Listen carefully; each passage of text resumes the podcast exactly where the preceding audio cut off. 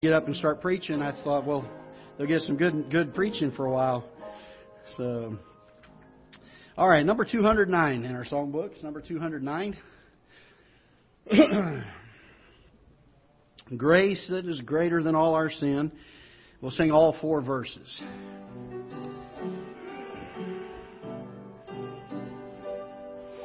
Marvelous grace of our loving Lord grace that exceeds our sin and our guilt.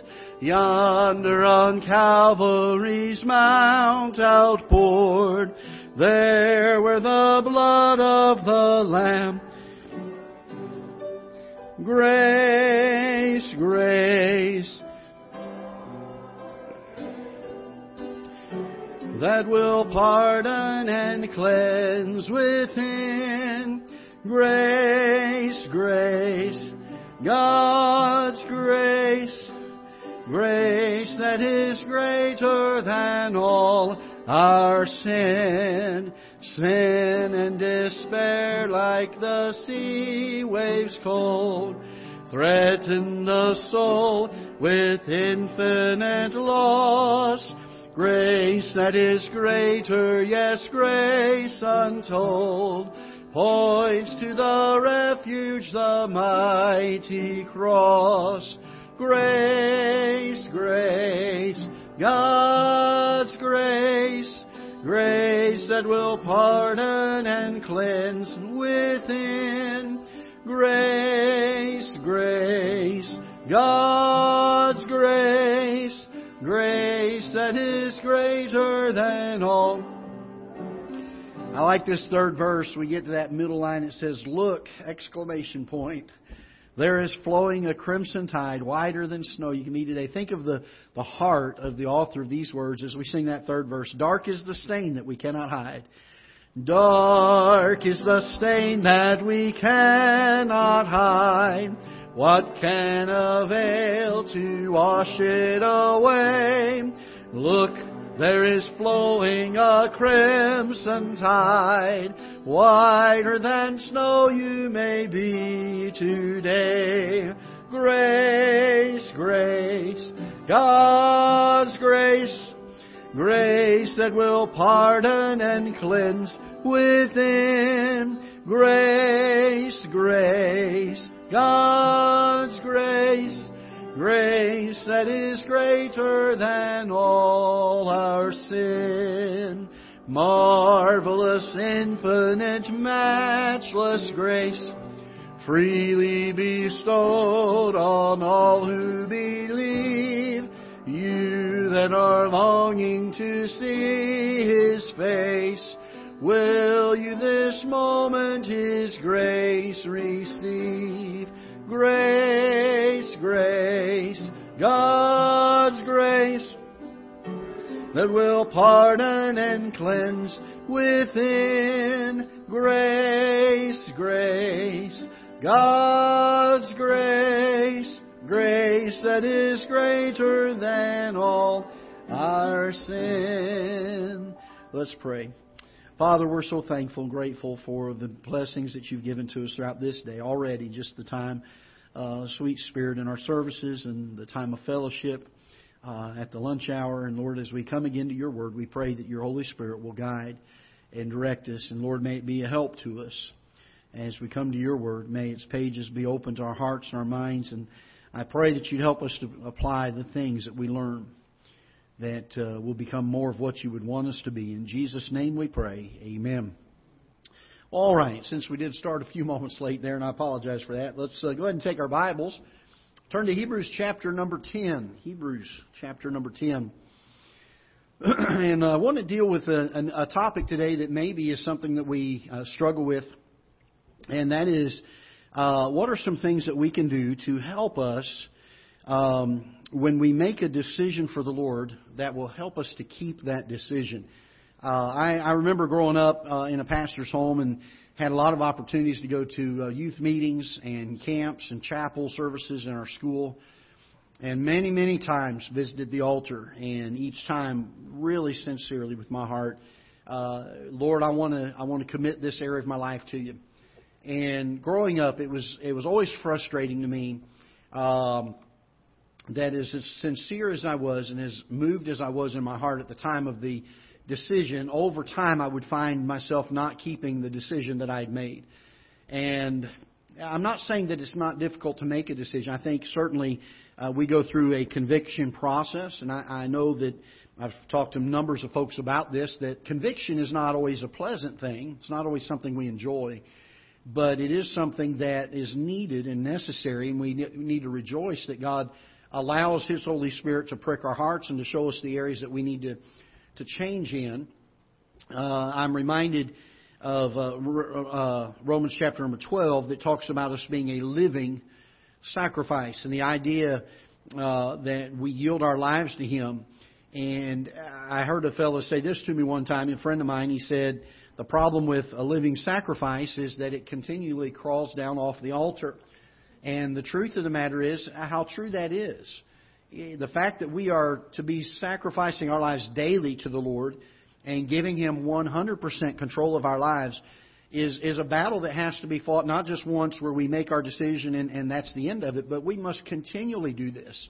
The man of sin still lives inside of us and works inside of us. The old flesh nature is there every moment of every day. If we're awake, our flesh nature is warring with the Spirit. And uh, for us to uh, continue in decisions and, and things that God uh, convicts our hearts about, I think takes a concerted effort and a time of yielding ourselves to it on a regular basis. And so I want to look at some things from Scripture. Look with me, if you will, first of all, in Hebrews chapter number 10. and verse number 23. And let's back up to verse number um, 19. Having therefore, brethren, boldness to enter into the holiest by the blood of Jesus, by a new and living way which he hath consecrated for us, through the veil, that is to say, his flesh, and having a high priest over the house of God, let us draw near with a true heart, in full assurance of faith, having our hearts sprinkled from an evil conscience, and our bodies washed with pure water, let us hold fast the profession of our faith without wavering. Notice this, for he is faithful that promised. And let us consider one another to provoke unto love and to good works, for not forsaking the assembling of ourselves together, as the manner of some is, but exhorting one another, and so much the more as you see the day approaching.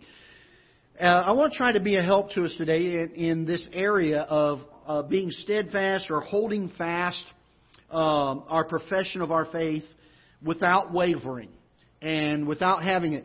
And God would have never commanded us to do this if it was not something that was possible to achieve. I will say this, though, that we cannot achieve it in our own strength.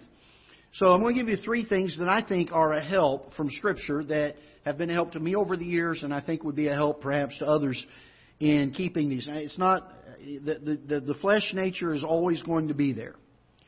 There will always be times that we're going to fail. But these things help us to be more faithful, to be more steadfast to our commitments to the Lord. And so I hope that'll be a help to you. Hold your place here because we're going to come back to Hebrews chapter 10 in just a few moments. But look with me, if you will, in Joshua chapter number 4 in the Old Testament. Uh, something that I think is, is a lot, of, it certainly was something that was missing in my life and I think has been such a great help to me over the years since I had learned to do this. But in Joshua chapter number 4, in Joshua chapter 3, the children of Israel have been instructed by God to cross the Jordan River.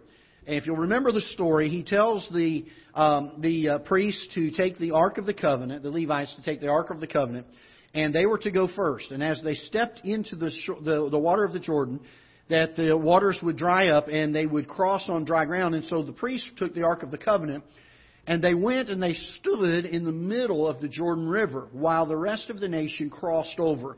And once everybody was over, we are picking up reading in verse number, uh, let's start in verse number 1 of chapter 4. And it came to pass when all the people were clean passed over Jordan, that the Lord spake unto Joshua, saying, Take you twelve men out of the people of every tribe of man, and command ye them, saying, Take ye hence out of the midst of Jordan, out of the place where the priest's feet stood firm, twelve stones, and ye shall carry them over with you, and leave them in the lodging place where ye shall lodge this night. Then Joshua called the twelve men whom he had pre- uh, prepared of the children of Israel out of every tribe a man. And Joshua said unto them, Pass over before the ark of the Lord of your God into the midst of the Jordan. Take you up every man of you a stone upon his shoulder, according unto the number of the tribes of the children of Israel, that this may be a sign among you, that when your children ask their fathers in time to come, saying, What mean ye by these stones? Then ye shall answer them that the waters of Jordan were cut off before the ark of the covenant of the Lord when it passed over Jordan, and the water the waters of Jordan were cut off, and these stones shall be for a memorial unto the children of Israel forever. Now it's interesting that jo- uh, Joshua has these men pick up stones, and the Bible refers to them as being fairly large stones because he tells them to put them upon their shoulder. Uh, these weren't just little things you could hold in your hand, but something rather substantial. And he says, I want you to go in there and get you a stone. He says, I don't want you to get it from the banks of the Jordan. I want you to go out there in the middle where these, these priests are going to be standing with the ark. And I want you to get a stone from the middle of the Jordan River. And wherever you sleep tonight, I want you to set that stone up as a memorial. He says it'll be that when your children ask you years later, years from now, what are these stones here for? You'll be able to come back and say, this is what God did at that point in time. They set up a visible reminder. It's interesting to me over and over and over again in Scripture throughout the Old Testament how many times God instructs people to uh, build an altar or to set up a pillar of stones, and many of them that the Bible says are there till this day. And many of them that you can still go and see the ruins of them, or you can still see the placements of them. In Proverbs chapter number 22, if you'll take a moment and turn over there, uh, God uses Solomon to pen these words in, in Proverbs chapter 22 and verse number 28. Proverbs chapter 22 and verse number 28. He says, Remove not the ancient landmark which thy fathers have set. Uh, the idea is that we have uh, places of memorial where God worked on our hearts that we can go back to and remember what God has done for us. And so one of the things that has helped me over the years in keeping commitments to God is I find some way to write them down and put them in a place that is visible. Some place that I can see from time to time. Perhaps it's on a card that I put on a mirror uh, in the bathroom or on the refrigerator, which I visit pretty often. Um, maybe it's a note in my Bible, maybe in the flyleaf of my Bible. I encourage people when they get saved many times to take the Bible that they got saved with and write in the front of it when they got saved. Uh, something that they can go back to when they have doubts and say, there's the time and there's the place that I trusted Christ as my Savior. And I think that when we come to a place of making a decision for the Lord, that there is some wisdom, and I think even God teaches this throughout Scripture, that we set up memorials for the, the things that happen in our lives that are memorable events of God working in us.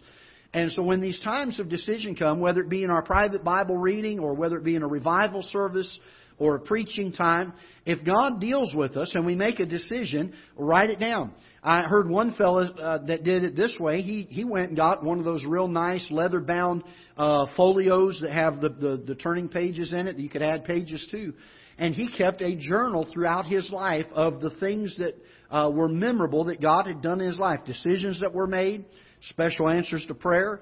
And he would go back and he, he called it a book of remembrance. That's what he called the thing.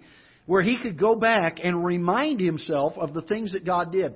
If you'll remember, when uh, Jacob was fleeing Esau, and the first night out, he comes to a place and um, that uh, he has the dream. If you remember, the dream of the stairway that went up to heaven and the angels ascending and descending. And uh, when he awoke the next morning, he built an altar there and he called the place Bethel.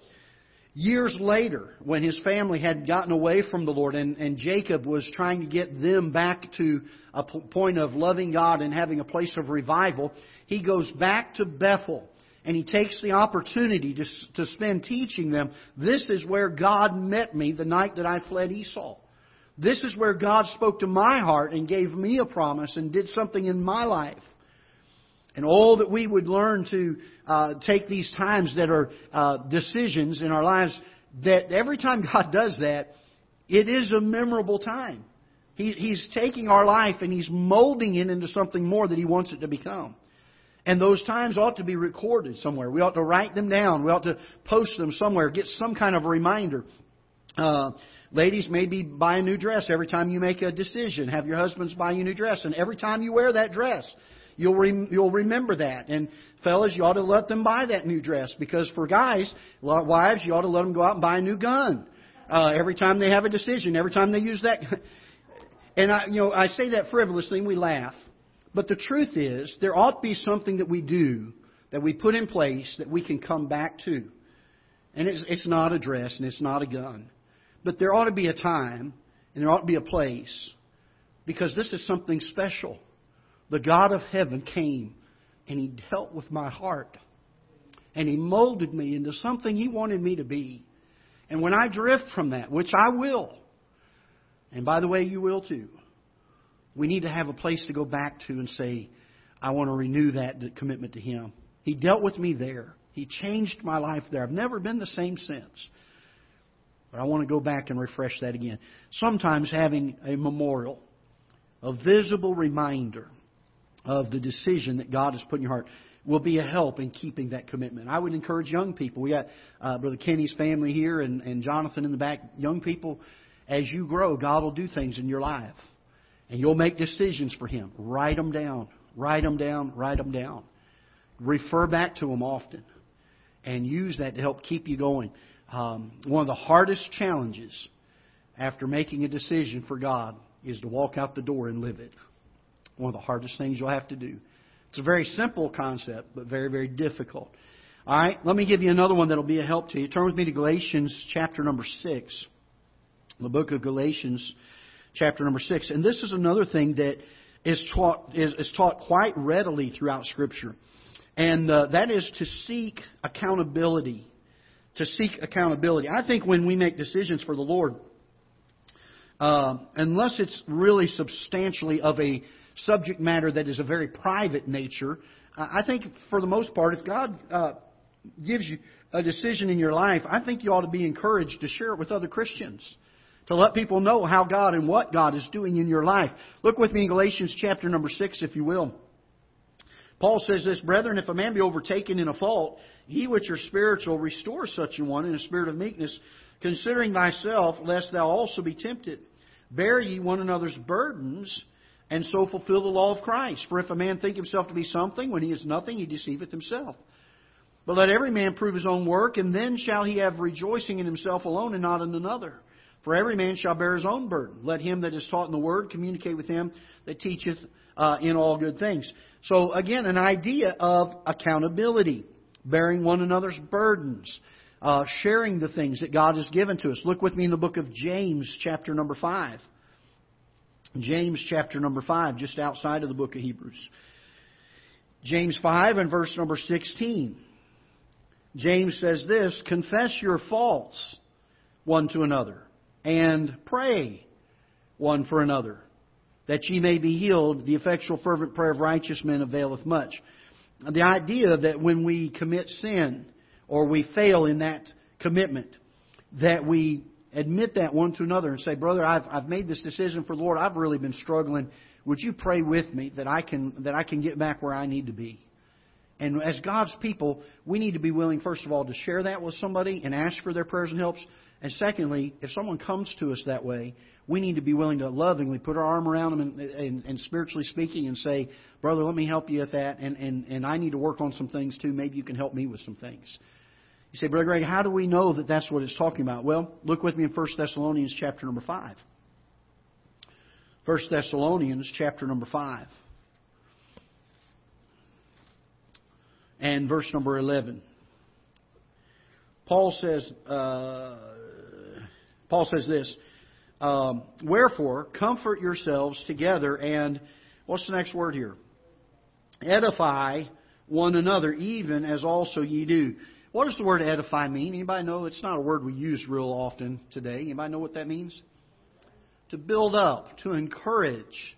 Um, the idea in the old days when they would build wooden ships and they would become weak and they would become unstable, they would take metal or steel bands and they would wrap them underneath the hull and bolt them into the, the hull of the ship, and it was called undergirding them. And the idea being that it takes something that is weak and it helps make it stronger. um, that we edify one another. That's why I think it's important if, if it's, again, if it's not of a, a, a sensitive nature, certainly there are some things I understand that God may deal with us on that uh, perhaps we, we may feel, no, that's just a sensitive nature and a personal nature, doesn't need to be shared. But if it's something where God is growing us as a Christian, I think we ought to share those one with another. It helps give a level of accountability among God's people who are not there to condemn us when we fail in that area, but are there to help edify us when we fail in that area. If somebody knows that I've made a decision to lose weight and they see me out here eating some of uh, Miss Katrina's whatever that was today, cinnamon cheesecake, fat cake is what it was, and they come to me and they say, Brother Greg, you ought not be eating that right now. And I say with a mouthful, You're right. There's an encouragement there that they know I'm trying to lose weight, and therefore this is not good for me. And there's a level of accountability. Not only are we to be accountable one to another and edifying one to another, but also look with me, if you will, to Hebrews chapter number 4. Hebrews chapter number 4. and uh, verse 13. More important than being accountable one to another, notice in verse 13, the Bible says this Neither is there any creature that is not manifest in his sight. Whose sight are we speaking about here? We're talking about God's sight. But all things are naked and open unto the eyes of him with whom we have to do.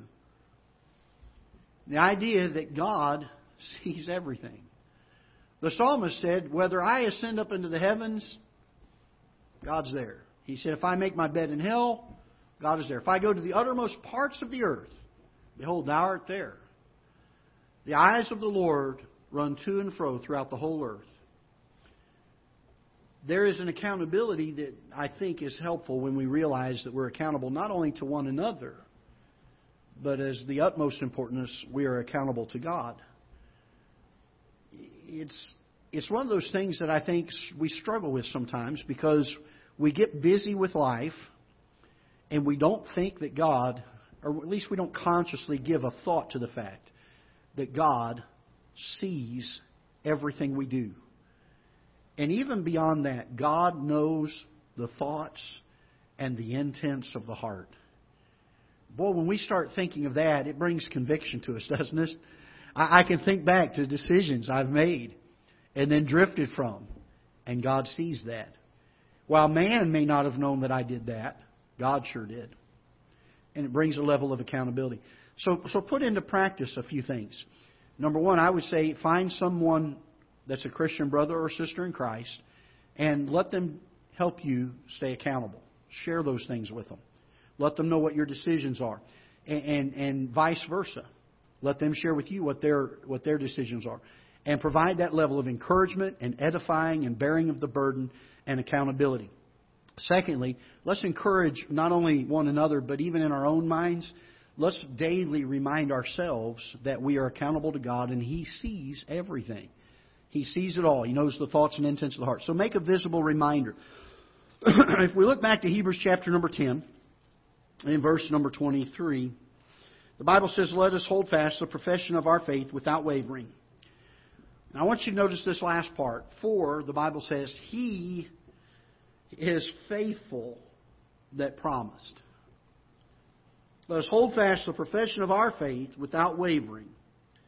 For He is faithful that promised. The third thing that I think we must do to keep our decisions for the Lord is to daily put our trust in Him to keep that commitment.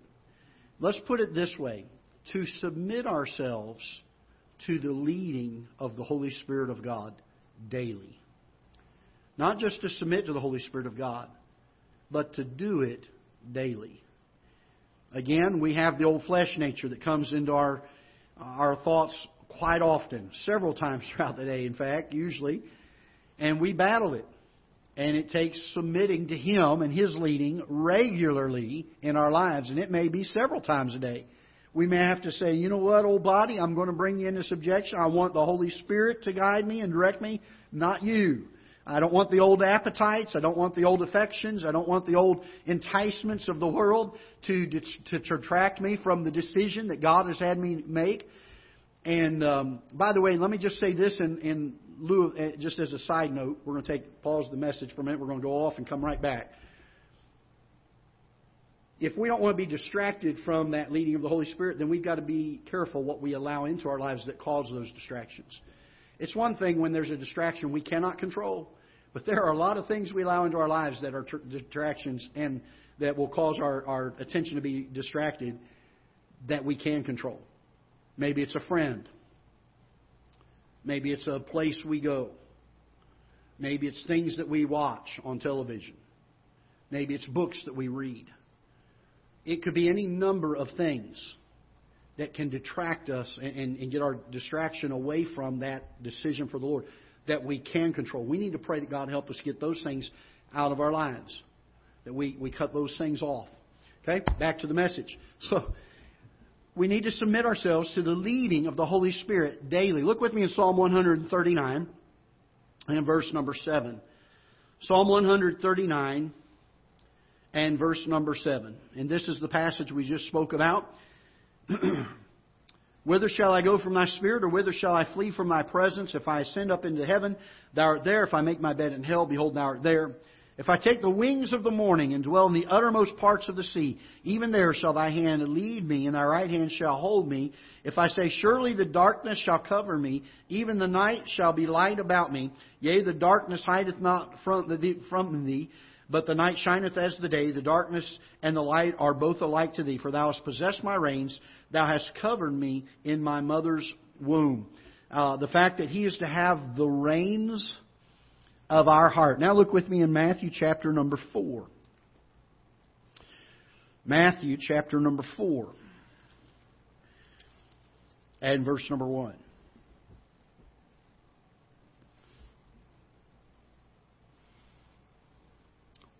And I wrote the wrong reference down here.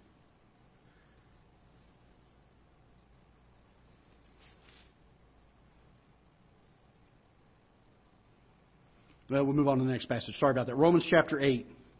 Romans chapter number 8. It might have been. Oh, you know what? It, I think it was. I'm in Mark. No, hang on a minute. Let me see. I had the wrong book. Yeah, there we go. Mark, let's go back to Matthew chapter 4 again. Sorry about that. Hold your place in Romans. We'll be right there. I was in Mark for some reason. I don't know why I turned there. Mark chapter 4, verse number 1. The Bible says this Then was Jesus led up of the Spirit into the wilderness to be tempted of the devil. Now, if Jesus was to be led by the Spirit, and Jesus was God, and He is our great example, then should we not take from His example that you and I also need to be led by the Spirit of God in our day to day lives? And uh, the Bible talks about the fact that God left Him there or led him there into the wilderness for the purpose of being tempted by Satan. Now, there's sometimes God will take us places we don't think we ought to go, but we need to be willing to follow his leading. Now, look with me in Romans chapter number 8. Romans chapter number 8 and verse number 14. Romans chapter number 8, verse number 14. Let's back up to verse 13, get the context of it. Uh, back up to verse 12. Therefore, brethren, we are debtors not to the flesh, to live after the flesh. For if we live after the flesh, ye shall die. But if ye through the Spirit do mortify the deeds of the body, ye shall live. For as many as are led by the Spirit of God, they are the sons of God. Uh, for you have not received the spirit of bondage again unto fear, but you have received the spirit of adoption, whereby we cry, Abba, Father. The idea is that we are to be led by the Spirit of God regularly. Now, there is a lot of discussion about how the Holy Spirit does that leading. Can I tell you this? That God makes very clear and very apparent His will in Scripture. And as we study Scripture, it becomes easier and easier for the Holy Spirit to lead and direct our lives. You say, Brother Greg, how do you know that? Well, if you take a moment and um, look at, uh, hold your place in Galatians, we're going to come back there. But look with me in Ephesians chapter number uh, 5. Ephesians chapter number 5. The Bible talks about, and be not drunk with wine wherein is excess, but be, what's the next phrase here? What is it? Filled with the Spirit. Now hold your place there for a moment. Turn with me over to Colossians. Colossians. And verse number, uh, chapter number 3, and verse number 16. the Bible says in verse number 16, let the word of Christ what? Dwell in you richly in all wisdom. And then he goes on to say, teaching and admonishing one another in psalms, hymns, and spiritual songs, singing, making grace in your hearts to the Lord.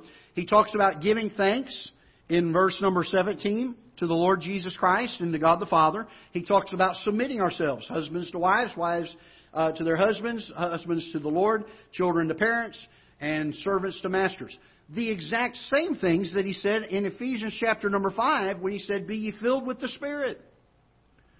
Notice he says in Ephesians 5, speaking to yourselves in psalms, hymns, spiritual songs, singing, making melody in your hearts to the Lord, giving thanks always for all things unto God the Father, and the name of our Lord Jesus Christ, submitting yourselves one to another in the fear of God. The exact same things. They're one in the same. To be filled with the Spirit is to let the Word of Christ dwell in you richly in all wisdom, and vice versa. The more that we abide in God's Word, the more the Holy Spirit has his leading in our lives. They, they cannot be divorced one from the other. They must run in tandem. They must go together. Now look with me in Galatians chapter number 5 and verse number 18. Galatians chapter number 5 and verse number 18. But if ye be led of the Spirit, ye are not under the law. Now let's back at verse 16. For this I say, then walk in the Spirit, that you shall not fulfill the lust of the flesh. For the spirit or the flesh lusteth against the spirit, and the spirit against the flesh, and these are contrary the one to the other, so that ye cannot do the things that you would. But if ye be led of the Spirit, ye are not under the law. So understand this. We cannot be led of the Spirit and follow the works of the flesh. They are contrary, the Bible says, the one to the other.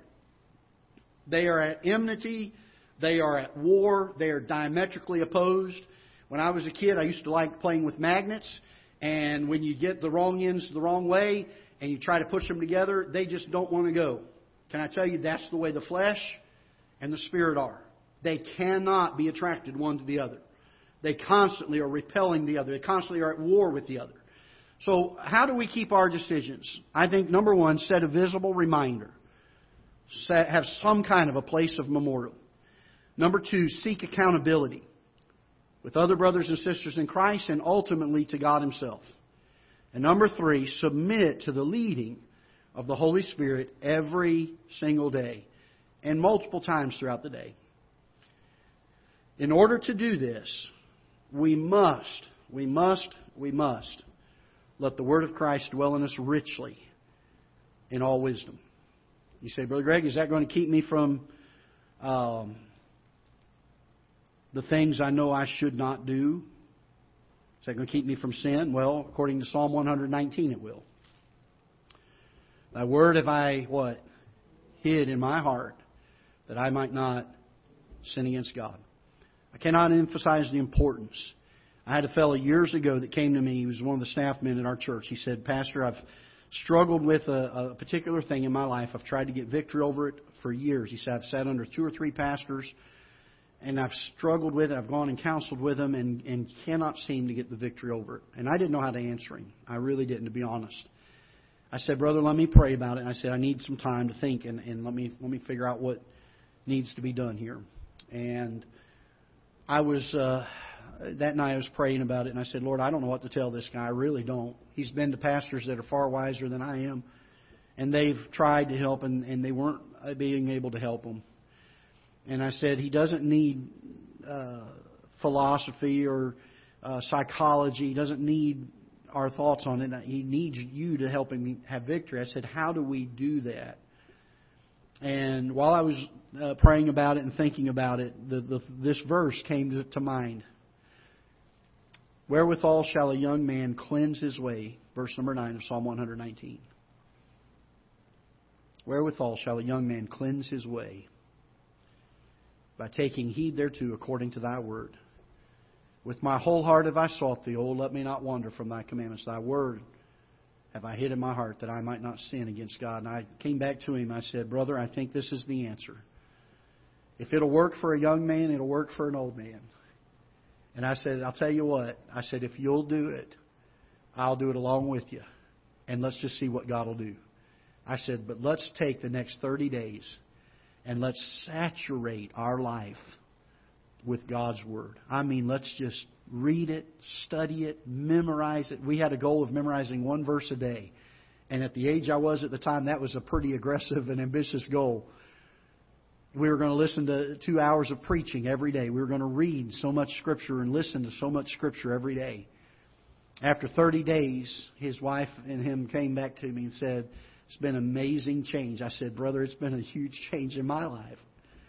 And I said, Isn't it amazing that God's Word has the answer for our problems? And there are times, even to this day, I'll get a text or something from him. I'll ask him how he's doing. And he said, Brother, he said, it's been such a joy to learn that to get this victory in my life, I've got to saturate myself with the Word of God. That's, that's being filled with the Spirit. That's allowing the Holy Spirit of God to work in our lives and to yield ourselves to Him. And I want to encourage you in this. Hopefully, it'll help us as we make decisions for the Lord, as we grow, uh, to keep these decisions and commitments, to take heed to the things that we've learned. Make a memorial Hold yourself accountable somehow. Find a way to get accountability in your life and yield yourself to the leading of the Holy Spirit of God regularly. Regularly. All right?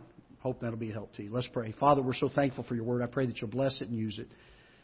And Lord, may it be something that will be beneficial. I know it's been a struggle over the years in my life to keep decisions that I've made for you. I'm certain there are others that have battled this and may continue to battle it as we all do.